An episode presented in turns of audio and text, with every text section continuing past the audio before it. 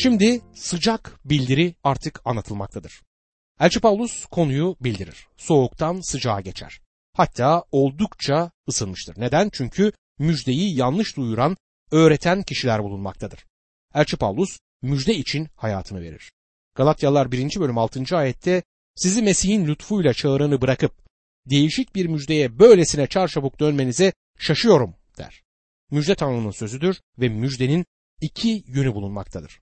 İki anlamda kullanılmaktadır. Birincisi müjdenin gerçekleri ve ikincisi gerçeklerin yorumudur. Müjdenin gerçekleri Mesih'in ölümü, gömülmesi ve bedensel olarak dirilmesidir. Elçi Paulus Korintlilere 1. Korintliler 15. bölüm 3 ve 4. ayetlerde şöyle yazar. Aldığım bilgiyi size öncelikle ilettim. Kutsal yazılar uyarınca Mesih günahlarımıza karşılık öldü, gömüldü ve kutsal yazılar uyarınca üçüncü gün ölümden dirildi. Bunlar müjdenin değiştirilemez olan tarihi gerçekleridir. Bu gerçekleri dile getirmeden müjdeyi bildirmiş olamazsınız. Müjdenin ikinci yönü gerçeklerin yorumudur. Elçi Paulus'un Galatyalı imanlara mektubunun konusu müjdenin gerçeklerinin yorumuyla ilgilidir. İnanları Yahudileştirmeye çalışanlar Paulus'un peşinden Galatya'ya gitmişlerdir. Müjdenin gerçeklerine meydan okumamışlardır. Ne de olsa Rab İsa dirildikten sonra onu 500 kişi birden görmüştü. Tanık olarak o kadar çok kişi olduğunda müjdenin gerçeklerini inkar edemezsiniz. Onların yaymaya çalıştığı küfür bu gerçeklerin yorumuyla ilgiliydi.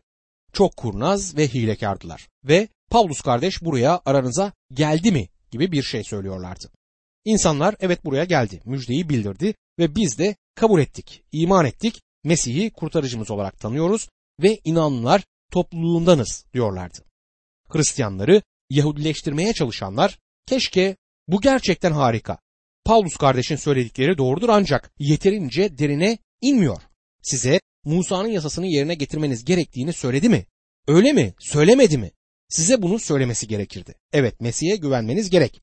Ama ayrıca Musa'nın yasasını da yerine getirmeniz gerekiyor. Yoksa kurtulamazsınız diyorlardı. Bu bilinen en eski küfürlerden birisidir ve bugün de halen bizimle birliktedir. Lütuf müjdesine bir şey eklenmektedir.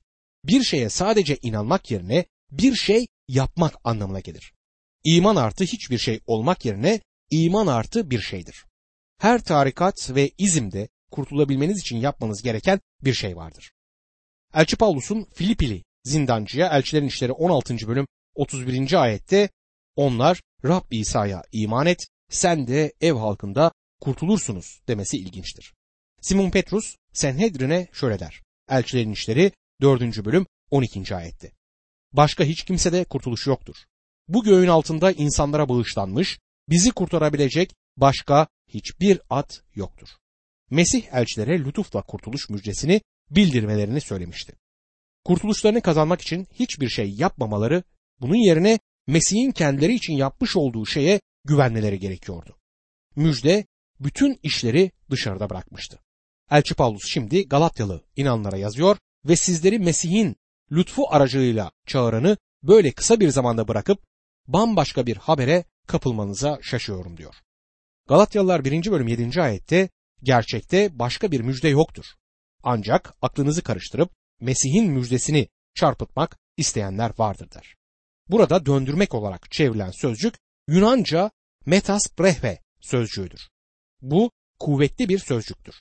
Doktor Luka tarafından güneşin karanlığa dönüşmesini ve Yakup tarafından da gülmenin yasa dönüşmesini anlatmakta kullanılan sözcüktür. Müjdeyi yanlış verme, yanlış yorumlamak, anlatmak onu gerçekte olduğunun tam tersi haline getirme çabasıdır. Bunu anlamak önemlidir. Galatyalılar 1. bölüm 8. ayette ister biz, ister gökten bir melek size bildirdiğimize ters düşen bir müjde bildirirse lanet olsun ona diyor. Bu ayet oldukça güçlüdür. Elçi Paulus bir melek bile sevindirici haberden yani İncil'den farklı bir mesaj bildirmeye cüret ederse ağır bir hakaretle kovulacağını söyler.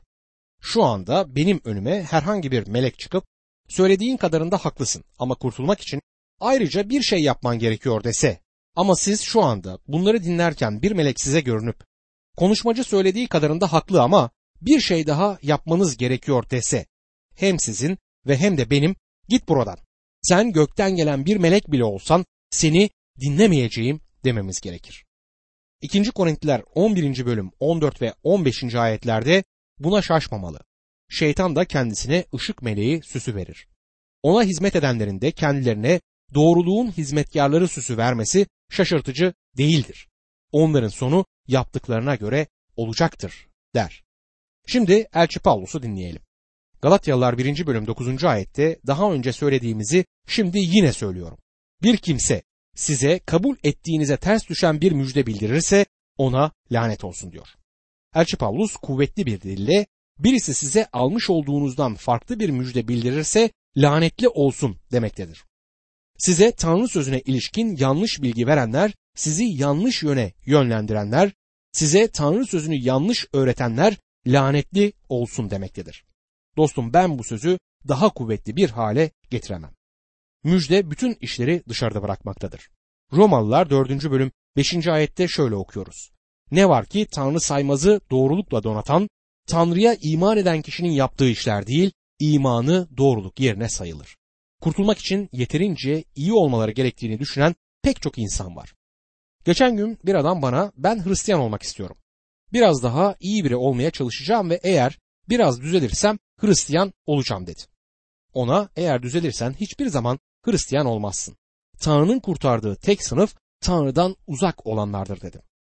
Rab İsa doğruları değil günahkarları çağırmaya geldiğini söyledi. Bunu söylemesinin nedeni doğru olan hiç kimse, bir tek kişi bile olmadığıdır. İnsanın doğruluğu bile Tanrı'nın gözünde kirli adet bezleri gibidir. Yasa bizleri suçlu çıkarır ve lütuf bizleri kurtarana dek bizleri kendimizi savunamaz hale sokar. Romalılar 3. bölüm 19. ayette kutsal yasada söylenenlerin her ağız kapansın, bütün dünya Tanrı'ya hesap versin diye yasanın yönetimi altındakilere söylendiğini biliyoruz der. Gerçek zorluk insanların kurtulmak için yeterince iyi olmaları gerektiği değil, kurtulmak için yeterince kötü olmamalarıdır. İnsanlık Tanrı'nın önündeki kayıp konumunu kabul etmek istemez. Bu insanların içinde bulunduğu kötü durumdur. Hristiyanları Yahudileştirmeye çalışanlar müjdenin gerçeklerini İsa Mesih'in ölüp dirildiğini inkar etmediler. İnkar ettikleri bunun yeterli olduğuydu. Mesih'e güvenmenin yanı sıra yasayı da yerine getirmeniz gerektiğinde ısrar ediyorlardı. Elçi Paulus yasayla lütfu karıştırmaya çalışan herkes lanetli olsun der. Peki neden? Çünkü müjdeyi bozup saptırıyorlar. Müjdenin gerçeğini inkar etmiyorlar ama gerçekleri yanlış yorumluyorlar. Müjdenin yani Tanrı sözünün bildirdiği lütufla kurtuluş haberini yanlış aktarıp yanlış öğretiyorlar. Galatyalılar 1. bölüm 10. ayette şimdi ben insanların onayını mı Tanrı'nın onayını mı arıyorum? Yoksa insanları mı hoşnut etmeye çalışıyorum? Eğer hala insanları hoşnut etmek isteseydim Mesih'in kulu olmazdım diyor. Buradaki onay sözcüğü arkadaş olmak anlamına gelir.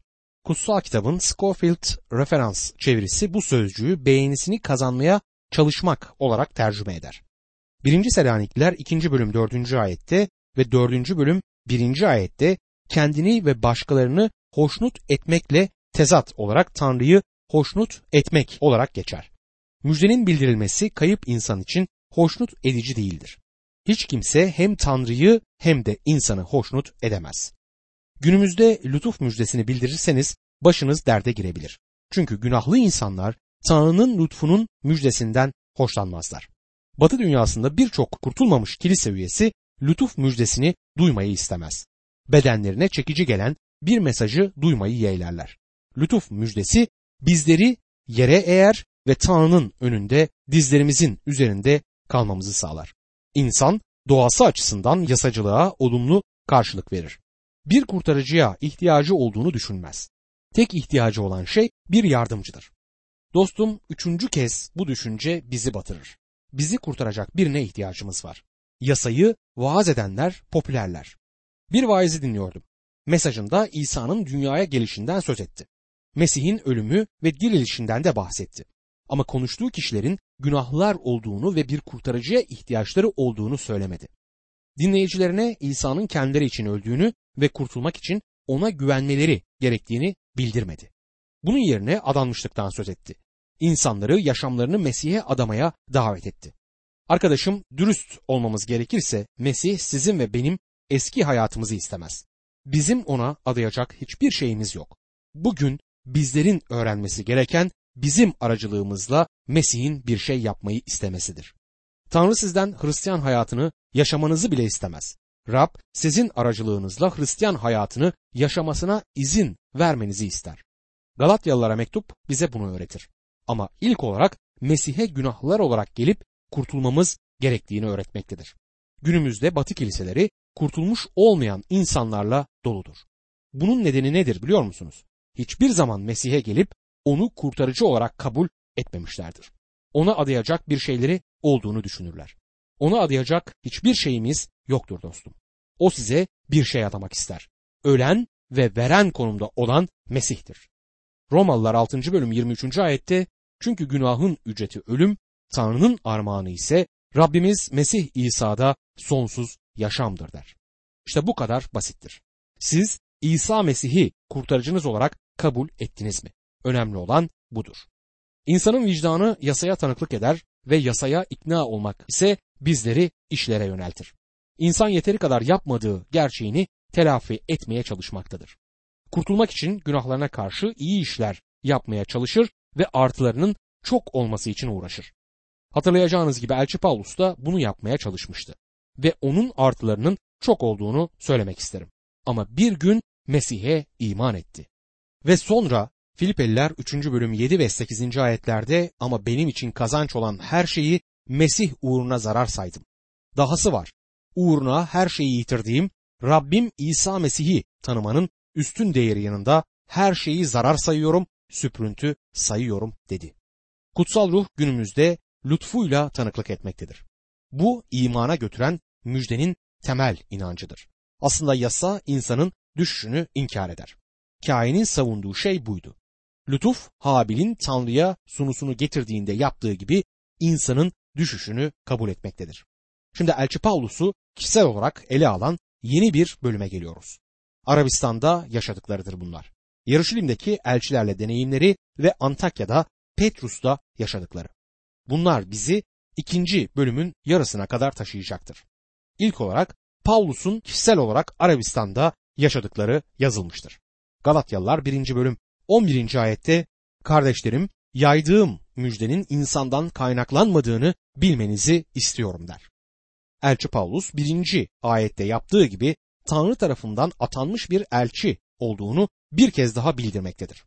Sizlere belirtirim ki derken size hatırlatırım ki demektedir. İnsandan sözcüğü insana göre olmalıdır. Elçi Paulus bildirdiği müjdeyi insanlardan almamıştı. Hristiyanları Yahudileştirmeye çalışanlar onun elçiliğinde sorgulamışlardı. Kendisi 12'lerden biri değildi. Sonradan gelen bir elçi. Bu Paulus'un bir elçi olarak otoritesini gölgeliyordu. Paulus bu konuya eğilecek ve elçiliğinin direkt olarak İsa Mesih'in vahiy aracılığıyla çağrılmasını temel aldığını gösterecektir. Galatyalılar 1. bölüm 12. ayette çünkü ben onu insandan almadım. Kimseden de öğrenmedim. Bunu bana İsa Mesih vahiy yoluyla açıkladı diyor. Paulus elçiliğini okula giderek almadı. Atanarak ya da üzerine el konularak da almadı. Paulus'un elçiliği ve müjde İsa Mesih'in direkt vahiy aracılığıyla geldi. Bazen adına Apokalipse de denilen vahiy kitabı da aynı sözcükten kaynaklanmaktadır. Müjde yani İncil başlangıçtan vahiy kitabına kadar tüm olarak Tanrı'nın vahyidir, Tanrı'nın sözüdür. Elçi Paulus'a müjdenin örtüsü açılmıştır. Elçi Paulus, Petrus, Yakup ya da Yuhanna aracılığıyla elçi olmamıştır. İsa Mesih'in direkt çağrısı sonucunda elçi olmuştur. Galatyalılar 1. bölüm 13 ve 14. ayetlerde Yahudi dinine bağlı olduğum zaman nasıl bir yaşam sürdüğümü duydunuz. Tanrı'nın kilisesine alabildiğine zulmediyor, onu kırıp geçiriyordum. Yahudi dininde yaşıtım olan soydaşlarımın birçoğundan daha ilerideydim. Atalarımın geleneklerini savunmakta çok daha gayretliydim diyor Paulus. Elçi Paulus benim nasıl yaşadığımı duydunuz diyor. Paulus şimdi yetiştirilirken bağlı olduğu dine Yahudilerin dini der. Paulus hayatını bir Yahudi olarak yaşamamaktadır, Yahudilikten kurtulmuştur. Şimdi şu harika bildiriye dikkat edin. Galatyalılar 1. bölüm 15 ila 17. ayetler. Ama beni daha annemin rahmindeyken seçip lütfuyla çağıran Tanrı uluslara müjdelemem için oğlunu bana göstermeye razı olunca hemen insanlara danışmadım. Yarışilime benden önce elçi olanların yanına da gitmedim. Arabistan'a gittim sonra yine Şam'a döndüm diyor. 15. ayetteki Tanrı hoşnut olunca sözü Pavlus'un Tanrı'nın istemine göre çağrıldığı anlamına gelir. 16. ayetteki uluslar Yahudi olmayan uluslardır. Paulus elçiliğini kimseden almamıştı. Onu direkt olarak İsa Mesih'ten almıştı. Yıllar önce dine karşı eski küfürler öğreten sözde bir modernist Elçi Paulus hakkında bir kitap yazdı. Ayrıca Paulus hakkında konuşmalarda yapıyordu ve ben konuşmalarını dinlemiştim. Elçi Paulus'un çok zeki olduğunu söyledi. Ben şahsen Paulus'un gelmiş geçmiş en zeki insan olduğuna inanıyorum. Paulus'u benden daha çok etüt etmiş olan birçok bilginde aynı düşünceyi bildirmektedir. Paulus'un Yahudilikteki Musa'nın yasasını ve Yunan felsefesini çok iyi bildiğine işaret etmiş ve sonra Paulus'un bu ikisini birleştirip Hristiyanlığı oluşturduğunu söylemişti. Şimdi Paulus burada Galatyalılarda müjdeyi böyle almadığını söylüyor. Müjdeyi İsa Mesih'ten direkt olarak vahiy aracılığıyla almıştır. Galatyalılar 1. bölüm 18. ayette bundan 3 yıl sonra Kefas'la tanışmak üzere Yaruşilim'e gittim. 15 gün onun yanında kaldım diyor. Saul Yaruşilim'e varınca öğrencilere katılmak istedi. Ama herkes kendisinden kuşkulanmaktaydı. Saul'ün öğrenci olduğuna bir türlü inanamıyorlardı. Barnabas onu alıp elçilerin yanına götürdü. Kendilerine Saul'ün yolda giderken Rabbi gördüğünü, Rabbin kendisiyle konuştuğunu, Saul'ün Şam'da hiç çekinmeksizin İsa'nın adını yaydığını sırasıyla anlattı. Saul artık onlarla birlikteydi. Yarışilim'de sağa sola gidiyor, çekinmeksizin Rabbin adını duyuruyordu. Helenistlerle konuşup tartışmaktaydı. Onlar ise kendisini ortadan kaldırmak için yollar araştırıyorlardı diyen Elçilerin İşleri 9. bölüm 26 ila 29. ayetlerde verilen kaydın aynı olduğunu düşünüyorum. Bütün bunlar birbirine eklendiğinde Paulus'un çölde 3 yıldan az bir zaman geçirdiği anlaşılmaktadır. Tanrı'nın kendi adamlarını nasıl eğittiği ilginçtir. Musa'yı çölde eğitmiştir. İbrahim peygamberi eğitmek için eşsiz benzersiz bir yere getirmiştir ve İlyas'ın da bu tür bir deneyimi oldu. Adamlarını eğitmek için çöle koymak Tanrı'nın yöntemi olmuştur. Davut Kral Saul'den kaçarken kırlarda, mağaralarda eğitilmişti. Bir keklik gibi izi sürüldüğünde Rabbe yakarmıştı. Onun için her zaman Rabbe yakarma zamanıydı. Rab aynı yöntemi Paulus'la da kullanmıştı. Tanrı onu 3 yıldan az bir süre boyunca çöle gönderdi. Sonra Yaruşilim'e gitmiş, Petrus'u görmüş ve onunla 15 gün kalmıştı. Galatyalılar 1. bölüm 19. ayette öbür elçilerden hiçbirini görmedim. Yalnız Rab İsa'nın kardeşi Yakub'u gördüm diyor. Elçi Paulus'un Petrus ve Rabbin kardeşi Yakup hariç elçilerle hiçbir bağlantısı yoktu. Ve onlarla tek bağlantısı da bu olmuştu. Ve göreceğimiz gibi onlardan hiçbir şey almamıştı. Galatyalılar 1. bölüm 20. ayette bakın size yazdıklarımın yalan olmadığını Tanrı'nın önünde belirtiyorum der. Daha önce sözünü ettiğim modernist ya da kutsal kitaptan sapmış Paulus'un müjdesini Yunan felsefesi ve Musa'nın sisteminin bir çorbasını yaparak elde ettiğini söylemiştir. Elçi Paulus burada müjdeyi kimseden almadığını söyler.